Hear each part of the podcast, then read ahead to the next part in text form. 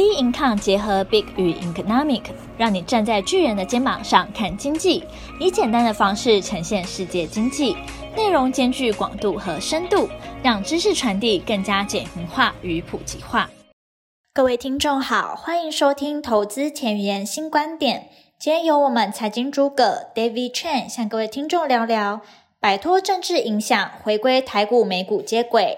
我们这一周哈，可以好好来聊一下，就是大家应该就是在看到美股的道琼斯的这个表现之后啊，感觉上就是大概都松了一口气哈，因为在这四个交易日里面，尤其是礼拜三这一根跳空的红 K 啊，然后呢站上了这个目前短期的均线，然后基本上来讲呢。哦，做了一个突破的态势，但因为在礼拜四，我觉得这个虽然是小涨，但是 K 线上的表现是一个黑 K 留上影线，这是一个很合理的表现，因为主要是短期哦冲得太快。那目前所有的核心焦点都观察到，就是这个 CPI 啊，就是说哦，因为呢大家都在等这个消费者物价指数，然后这个指数。基本上来讲呢，已经是优于预期啊。所谓的优于预期，就是说，诶，比之前还要低啊，好，没有再持续往上冲高，那就代表说物价是有下降，然后通膨呢，事实上呢有被控制住。那这一点呢，就是呃，目前感觉到的联准会呢，啊，这个强升息的这个动作呢，感觉有效果，所以市场呢就给予正面的啊表态，然后基本上也就往上冲。那这样子一连串的这个效应下来呢，基本上呃看起来呢，好像都是一个完美的剧本。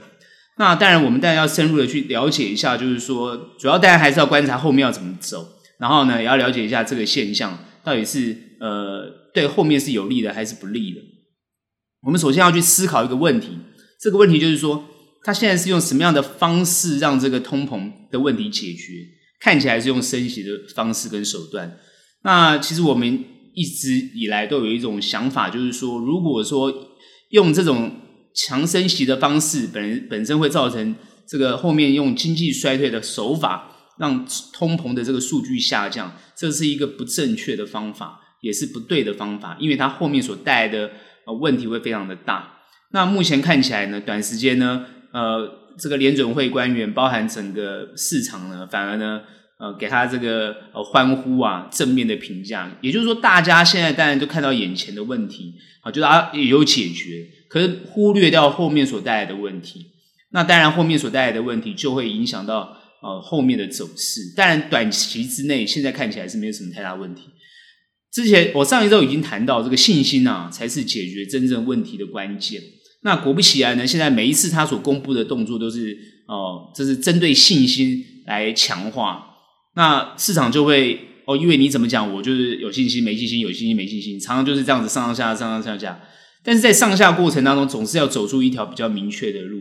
所以目前看起来，这一波往上走的路线是还蛮蛮这个坚挺的。那基本上来讲，当然大家会比较去思考，就是说，呃，费半啊，然后纳斯达，那基本上纳斯达的走走法呢，感觉又比这个道琼斯还要来得漂亮。那费半呢，因为呃，这个美光公布财报的关系，然后呢，半导体基本上来讲被修正，然后诶，现在呢，它又弹回来了。所以目前看起来，大概就是电子类股会比较受到影响。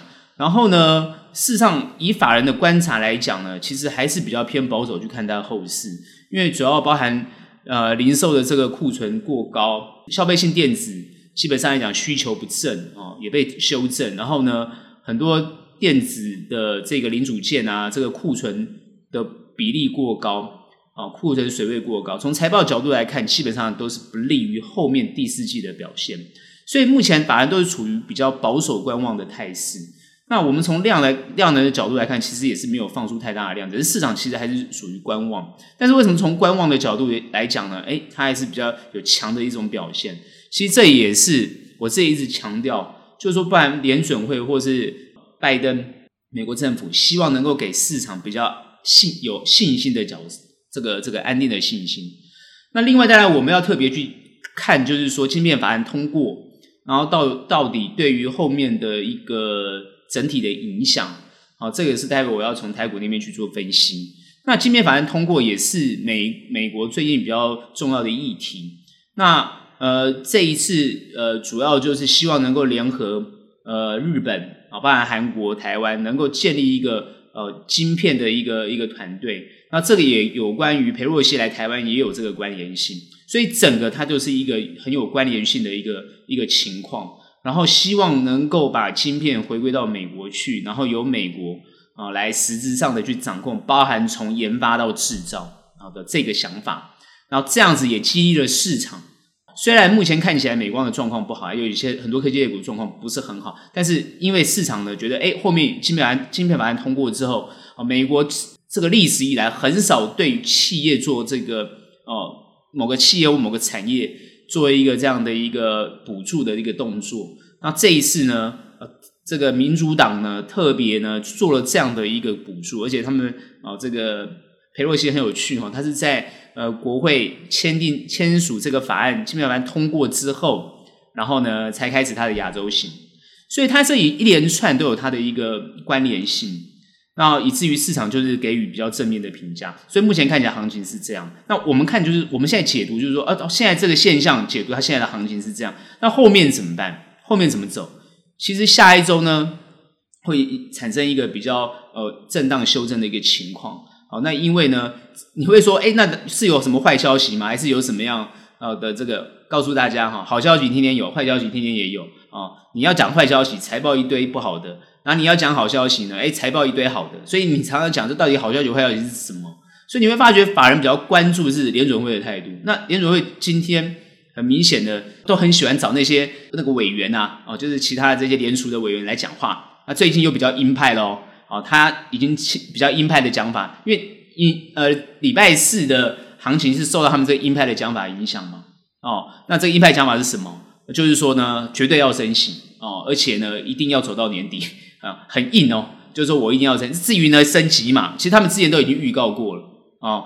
至于几码，各位他都已经公告过了哦。那如果说按照这个几码的看法，如果多，那当然这个市场一定会重挫；而如果少，那市场就大跌涨。那如果持平，啊，市场也会涨。那大概就是这个节奏感。哦，那我上周有讲到，如果要预估行情，其实呢，在现阶段呢，不要做空比较好。那我说，如果要做空，那当然就是要做的比较短，因为有可能被嘎到。事实上，我上周已经提到，那这一周就很明显这种表态。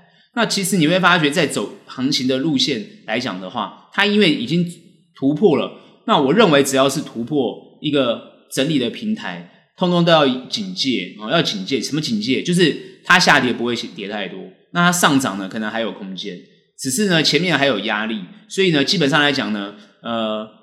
它会怎么走？我觉得后面呢还是会往上，但它还是震荡往上哦。那碰到前面的这个均线的压力呢，基本上呢还是会有反压的情况。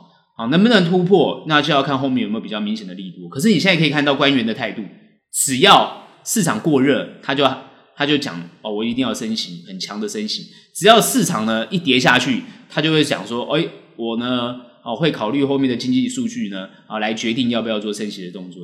你会发觉言论永远是这样，那就代表说官员希望行情缓缓的哦去上升，而不希望行情强很强的这种跳跳升的走法。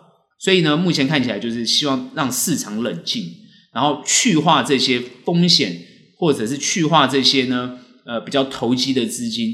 我觉得这个态势还是没有改变。然后希望缓缓的让美国经济能够走复苏的路线。那呃，这周我们就不去再谈这个俄乌的这个情况哈，大概现在两边就在拉锯了哈，而且还持续延延长。然后呢，油价有反弹，那有反弹的情况主要是前面跌，现在反弹，而且油价被控在一个合理的一个情况，所以目前看起来行情不会受油价的影响啊，除非油价急，油价呢这个急急弹哦。然后呢，美中关系呢，啊，就是因为裴洛西的状况呢，现在大家会在猜测说，会不会有比较明显的影响？就是说，会不会影响市场？然后呢，会不会影响呢后面的这个行情？那当然，整个 focus 呢就会关切到这个台湾的现在目前的状况。好，那后面的美股后面的走势就是这样子。只是我会我会认为，呃，国际市场会不会关注台湾的一种变化，然后呢来做调节他们的这个这个。呃，部位我认为是不会，毕竟台湾还是很小的问题。然后呢，呃，虽然他们议会很想要升级台海的问题，希望他们的国会啊，他们的国会会想要升级，然后他们希望选举，就是尤其他们其中选举也想要把这个议题升级哦，然后呢，来创造一个所谓的外交的一个呃一个成果或成就。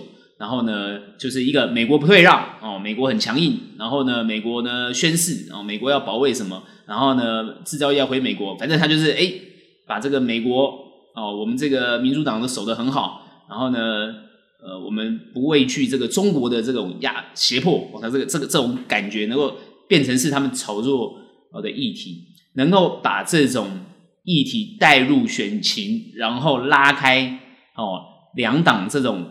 焦灼哦，口水哦，因为最近美国他们比较关心的，呃，尤其是民主党现在想要打的是一个什么？是一个这个堕胎法案，他们想要用堕胎法案成为他们的这个呃这个选举的重着着重的重点啊、哦、策略。然后另外当然就是一个哦对中对抗中国，然后呢哦保卫台湾，然后保卫晶片哦这样的一个一个角色。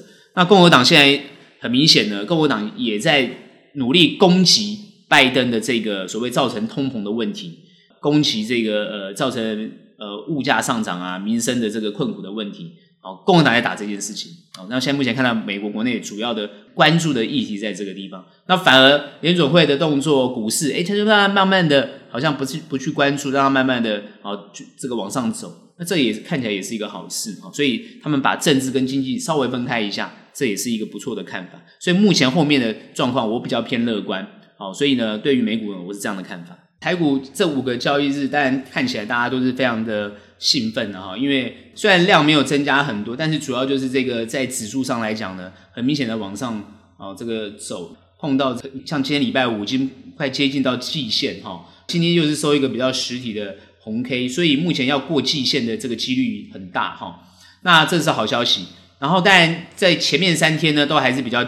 比较焦灼，那主要是礼拜三的啊这个美股大涨之后，所以台股呢礼拜四呢就是跳空大涨，然后大涨之后呢，然后接连礼拜五也是涨，所以这一连贯主要的关键好消息是要先告诉大家。哦啊，其他评论好像很少讲，但我这边直接讲，台股呢有能够接轨到美股的走势，从这个态势上来讲就很明显感受到。哦，过去台股之前台股呢就在走自己的路，哦，都靠内资在支撑，因为外资狂卖。那现在呢，诶，因为碰到这个呃裴洛西来之后，然后诶，整个现在行情有感觉到接轨到美股。我们看那个外资的这个买卖超的动作也很明显，哦，感觉到跟这个国外跟美股的有接轨到。那这个当然是好事。好，那当然我们要细细去分析哦，包含实际的内容状况跟后面的一个变化。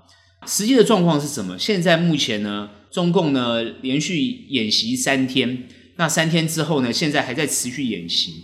那因为裴洛西裴裴洛西来之后的后面的这个效应，那裴洛西来之后的整个走了一周的一个状况，目前看起来台股不受影响，而且呢台股还比较呃这个很强。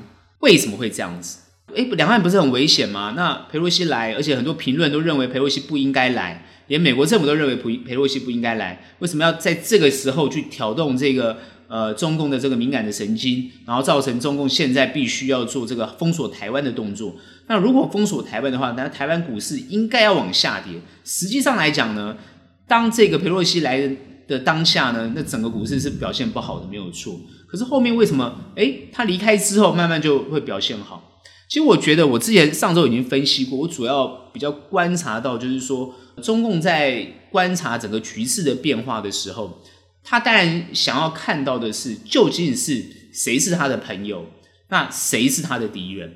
很明显呢，他就要去观察谁会去甩美国的，去去配合美国演出，站在他的对立面。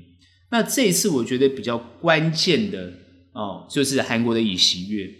尹锡悦，我看我看所有的分析都没有讨论到这一点啊，台湾也没有任何人去谈到提到尹锡，但有有讲到韩国的态度哦，这个韩国总统呢，就是怕激激怒中国啊，所以呢，不去跟裴洛西碰面。但各位要去想一个一个很重要的关键，我们跟韩国在晶片上来讲是一个市场上很大的一个竞争，在一个很市场上很大的竞争的情况之下，韩国基本上来讲，当然不希望台湾晶片。能够超越它或发展的好，主要就是盯着就是台积电。裴洛西这次来台湾，台湾欢迎他，作陪的也有台积电。这次裴洛西来的目的，当然希望能够组成这个四个国家的联盟。主要的联盟呢，是由美日哦，注意哦，是美日做这个晶片的研发，或是前瞻性的这种哦研发，制造的部分交给台湾跟韩国，然后成为一个联盟，把这个联盟呢，把中国排除在外。目前站在制造端来讲，不管是台积电也好，不管是三星也好，或者是韩国的其他的这个呃做晶片的这个工厂也好，其实他们在大陆的。投资的部位，事实上比台湾还要大。台积电在大陆也只有南京厂而已。那其他的电子产业在大陆呢，其实很多也都有些转移。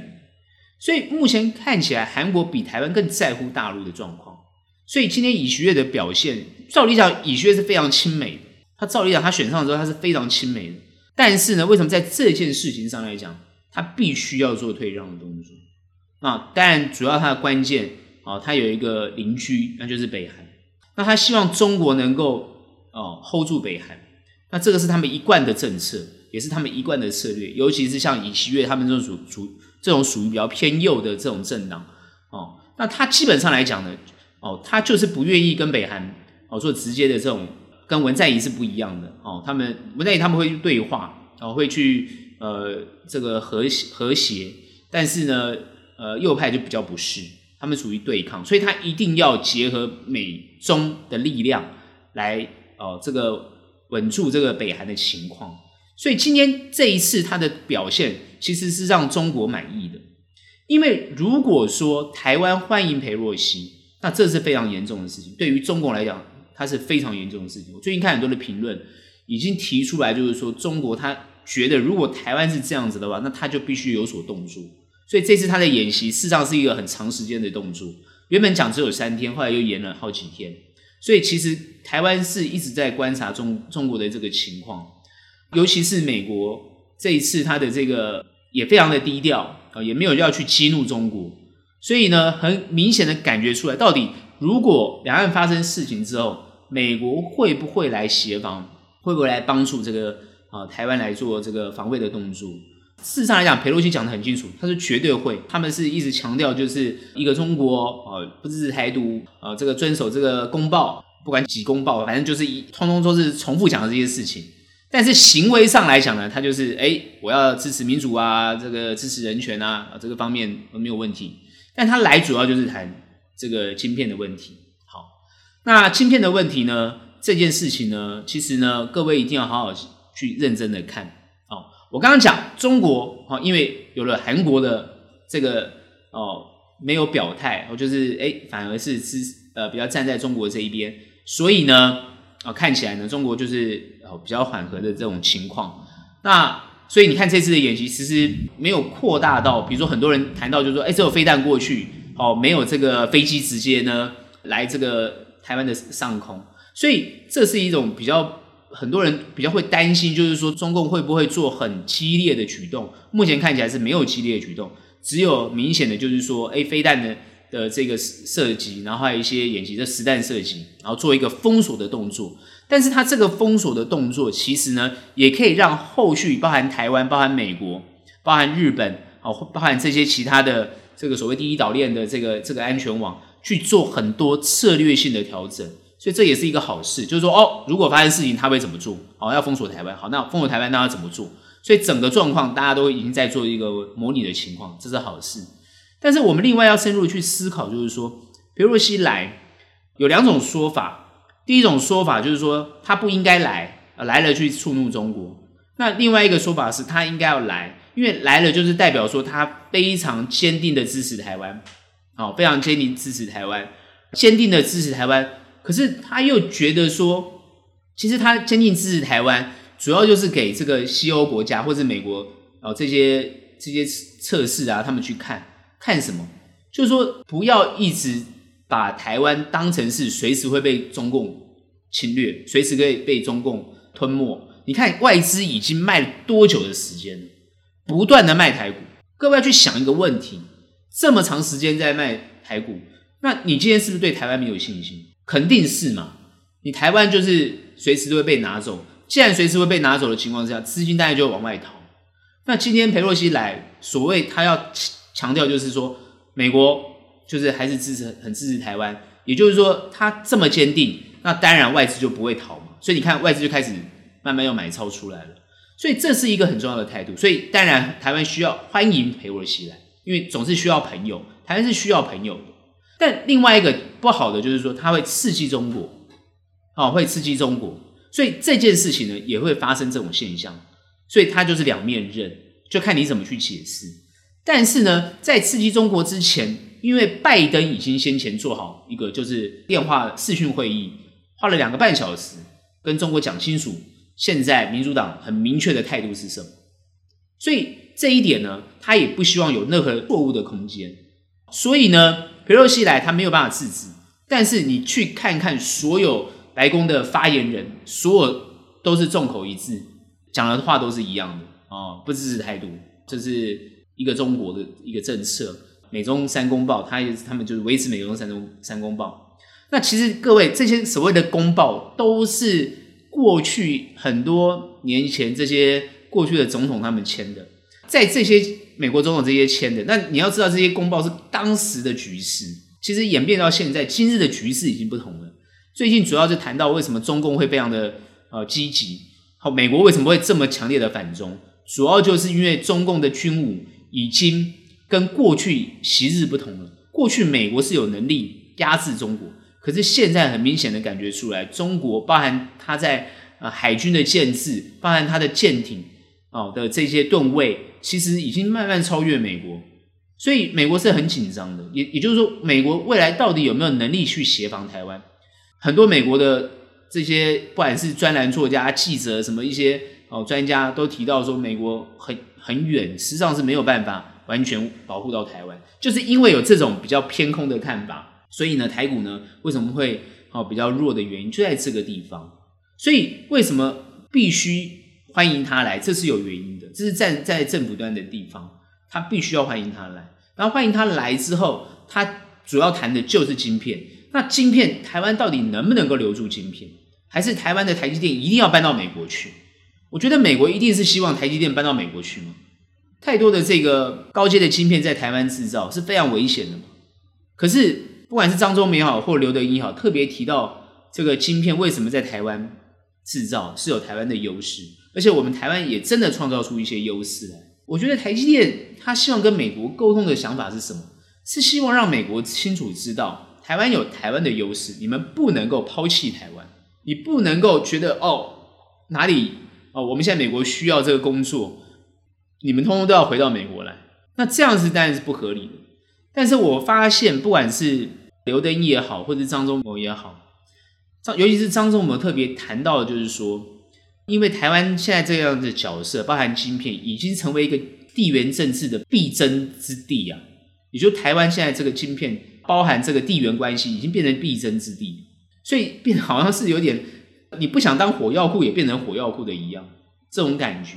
所以他是在全世界或者在跟他接触或者在谈一些对策的时候，他主要谈到一个想法就是说成本的问题。可是我现在观察全球的这个地缘政治关系，只要是地缘政治，只要是谈到民族主义的这种概念，只要是谈到这种政权。权力的这种东西，其实他才不管你企业讲什么，他完全不想管你什么成本、什么优势，那都不重要。站在民族大义的前面，其他全部都是渺小的。所以，我们看到有些评论谈到中共为什么那么积、那么的强势或积极，他首先对内对他的大型的企业，他都敢很强硬的做动作，然后呢，包含，难道他不晓得他做动作那些公司股价会下跌吗？他当然知道啊，可他为什么还要做？这是第一个想法。第二想法，梦面对疫情的状况，他说封城就封城，他是一个非常有这个集体意识，然后非常哦强调这种哦这种集权的这种概念。他不管你什么民民不民主的问题，他就谈一个他所谓的大义。好，那在大义的面前，什么成本啊，什么获利那都不重要。所以台积电当然台站在它是一个企业，它在晶晶圆制造里面它是有优势的，没有错。可是这个优势，他要强调就是说，这个优势只能发生在台湾，放到你美国去，那个优势就不见了啊！不是你们做不到，是你们的成本太高啊。那他少讲了一件事情，我帮他补充一下。哦，正确来讲，他你可能想要延伸这这个意思。这个意思就是说，如果说因为这件事情，你们美国成本会增加，所以你们成本增加之后，这个晶圆制造的这种代工，其他国家都能做了，那这个台积电就已经没有优势了。也就是说，如果说这个优势消失，那你今天所想要对抗的中国也好，想要对抗的其他这个国家也好。你也不会有优势啊，别人也会做啊，所以不是要把你台湾的台积电搬到你美国去，而是要怎么让所有的视线的冲突降低，让晶片、晶圆代工台积电好好待在台湾，然后让它能够成为一个比较低成本，然后让全世界国家都受惠的东西。他谈的是这件事情，这个角度是非常正确的。而且谈的是民生的议题，谈的是让人民过得更好，让科技更进步，让产品的价格成本下降，谈的是这件事情。因为如果说晶圆没有代工，它的成本就会非常高，良率就会非常低嘛。它因为它的特，它的技术非常特别，而且最重要，而且台积电讲嘛，他说他的这个这个原料，有些化学的原料是日本的。它的这个机台的设定啊，这些软体的设定都是美国的，哦，那它的这个机台很多啊，比如像这个艾斯摩，那它就是这个就是哦，这个呃荷兰的嘛，哦，那基本上来讲，它就是这些都是一个综合体，就是我是一个其实是一个联合国的东西，我这是一个很多呃，基本上很多掺掺杂在一起的东西。所以，我不是只有台湾，所以不要一直把它说成，尤其是这个美国商务部长，我每次看到一直在重复他讲的，我就非常生气啊！他一直强调就是说，哎，我们晶片百分之九十的都在台湾，而且都是高阶晶片哦，飞这个战斗机啊、飞弹啊，全部都是台湾的晶片哦。那如果台湾到时候被中国拿去了哦，那我们美国就完蛋。哎，你不断的在讲这个东西，而且在他国会议员都这样讲。我告诉各位，那你这不是对台湾来讲很很难堪吗？台湾真的是被你这样一讲之后，你看我们电子股跌到这个云深不知处啊，是不是？因为外资都不敢投资台湾的电子股啊。那虽然最近的台积电是有回升没有错，可是呢，很多都是内资买的，你外资还是不敢不敢买台积电呢。可是各位要去想，可是这个如果你好好认识台积电，你就不知道，所以。我觉得美国的分析师是不是功课做得不够？就算他做功课做得够，可是站在美国的大义面前，他也不敢这样写。美国的大义是什么？就是台湾就是中国的嘛，不是这样吗？连你美国人都是这样认为的话，那台湾不并不是中国的，台湾是中国的一部分。很多人会认为是这样，有些人不认为。那我们这边不讨论哦，我们不讨论这件事情，我们不讨论统独啊，不讨论什么两岸，我们不讨论。我们就谈台湾活生活在这边的人，你总是要生活下去、生存下去。但你今天好不容易在全世界得到了一个优势，你要好好的生存。各位，别人不让你生存，你难怪不要跳出来讲话吗？所以我认为，台湾不管任何一个人民都有权利跟条件站出来讲说，你要怎么样生存下去。你要用什么样的方式生存下去？你要讲得明白，讲得清楚。不管两党怎么讲，台湾的两党怎么讲，三党、四党，不管你怎么讲，你都要清清白白、明明白白的讲清楚。我在台湾要怎么生存下去？我要支持什么？我要怎么发展我的产业？然后我必须让全世界去在乎这件事情，认同这件事情。不管是美国，不管是中国，然后我们的竞争对手是韩国，要搞清楚。那我们的朋友是谁？我们的不要说敌人啊，竞争者是谁？我们要搞清楚对象。所以这一次，哎，韩国这样做了之后，我们就看到中国。我觉得未来会不会对韩国哦，这个特别好？因为我觉得韩国为什么敢这样做？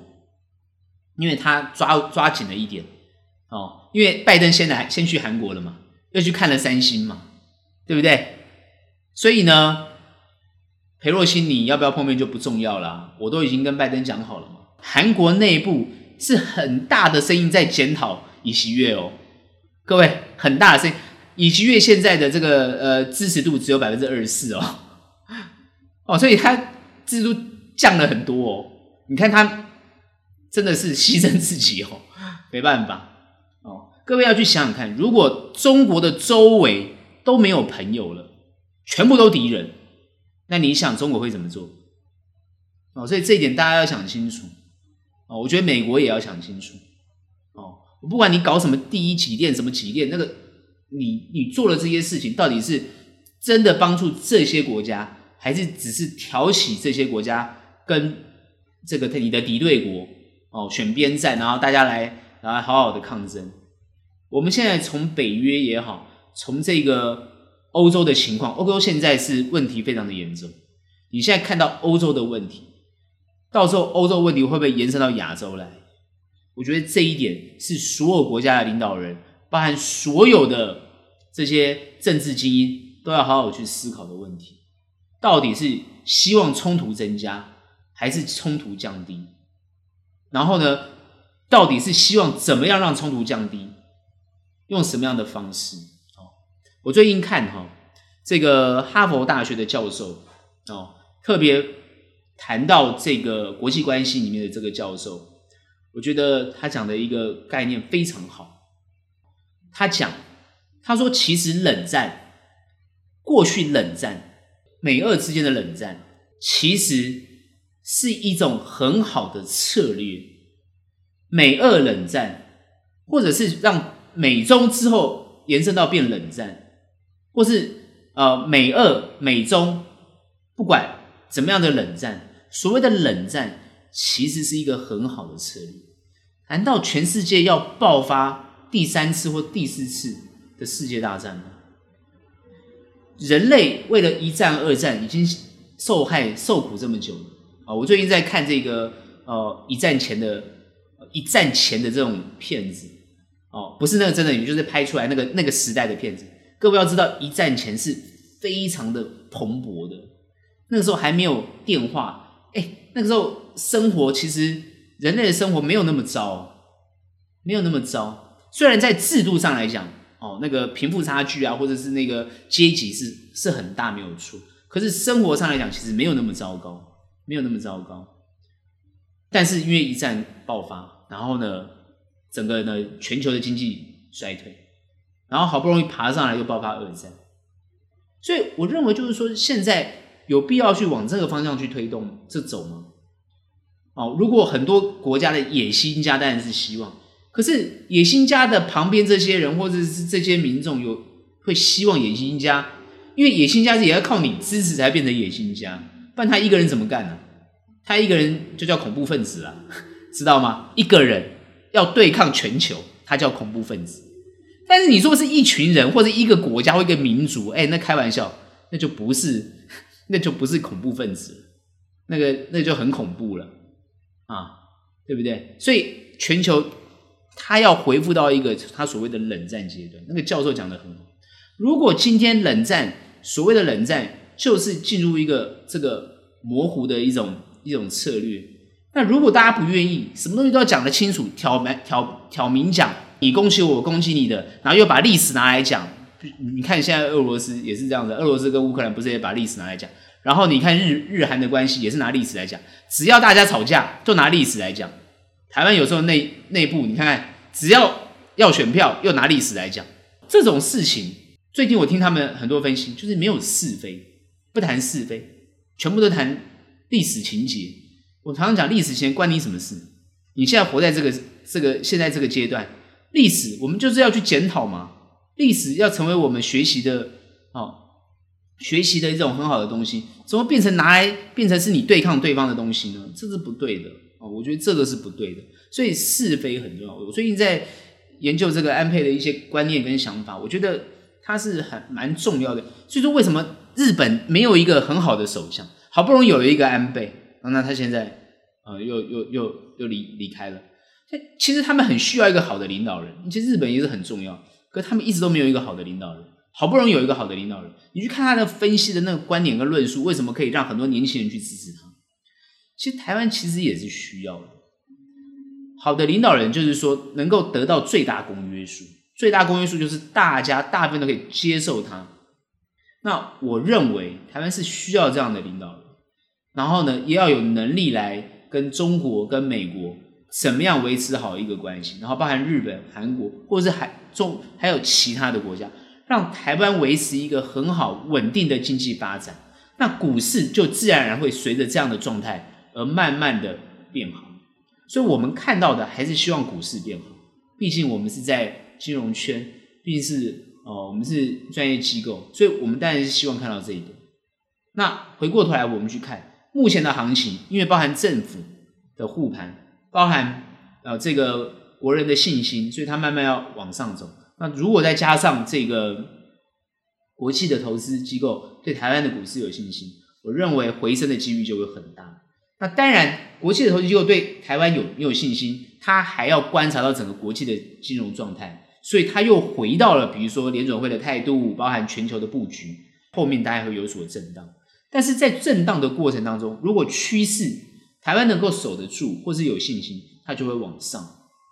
我目前观察这个行情过季线应该是没有问题，所以它就算是整理一下再过季线，也我觉得也都非常好，非常健康。如果现在它不愿意不整理，直接往上冲，那我也不要希望它冲得太快，因为这样子的话。会有比较大的风险，后面跌的幅度会比较大。那重点来了，后面要怎么操作？现在手上的部位该怎么办？很多朋友会问，手上部位该怎么办？如果你手上的部位在这波反弹的过程当中，它没有弹的很多，而且它还在底部在整理，那它就属于这个行情比较偏弱的股票。这种股票如果最近在反弹，而且反弹到就是如果大盘已经开始在修正的时候。那我认为，不管它在什么位阶，都应该要做调节，因为它就比较偏弱，然后转到在现在比较强的股票，能够随着这个大盘比较走强的时候的股票，这样子你可以比较容易去弥补你前面的亏损。但如果很多朋友是说，哎呀，我要把它摆长久啊，摆摆摆这个，那你可能等的时间又要拉长。我之前已经讲过，中长可以布局，我一直强调中长可以布局。可是中长布局的时候，标的变得很重要。可是，在现阶段来讲，因为台股这个电子类股被压抑的很严重哦。我长久以来我一直在看台台湾电子类股，照理讲是台湾很重要的产业，可是被压抑的非常严重。其实不是台湾自己人在压抑，是国际的资金在压抑。可是当国际资金在压抑台湾的这个企业的时候，我们台湾这些散户也跟着去压抑这个这个行情。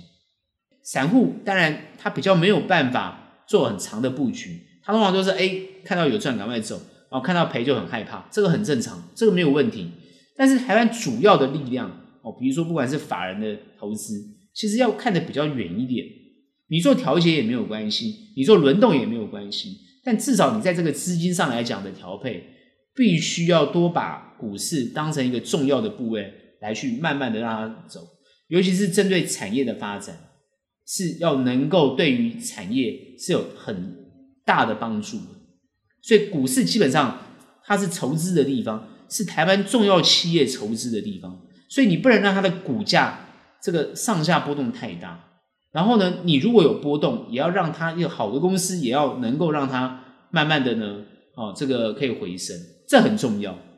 所以台湾要护住这个东西，所以只要是有好的技术。对全球很关键的这些技术，然后呢，这个呃营收获利表现都很好的，它现在被压抑，但是呢被压抑，它被压抑的太多，没有跟上这个行情，你要做调整，就算中长也要做调整。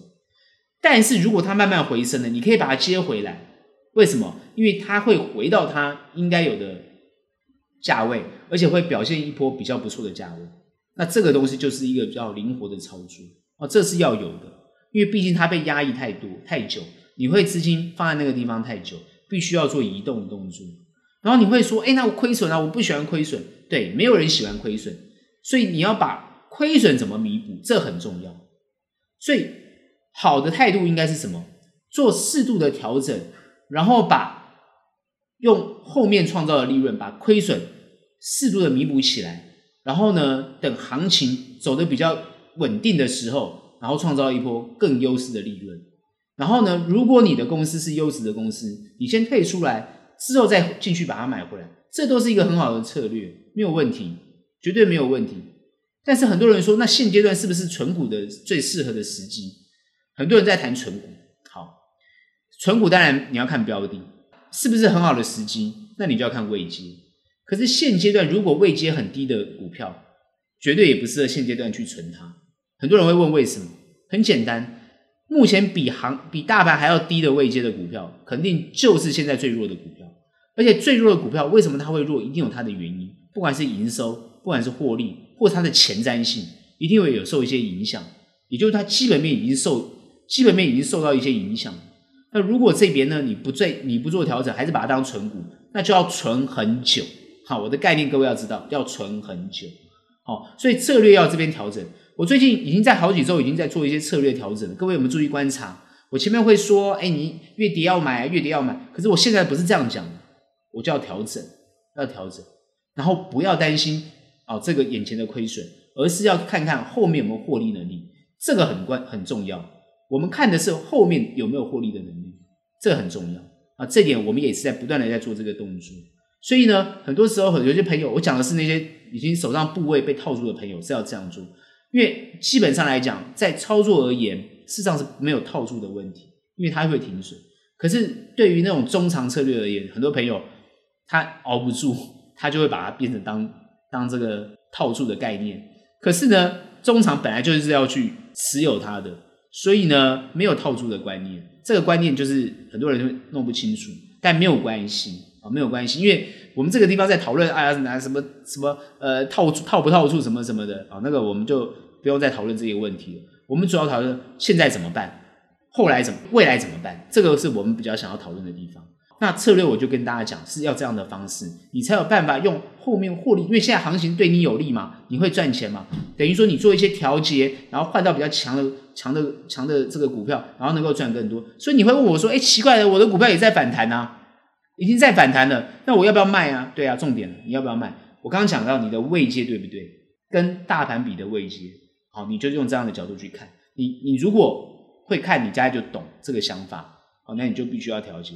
如果你位阶本身就比大盘强，那这个时候再反弹没有问题啊，你叫你不要卖啊，等它强更这个跟着大盘走得更多一点，那就更好了哦。所以这一点特别要注意。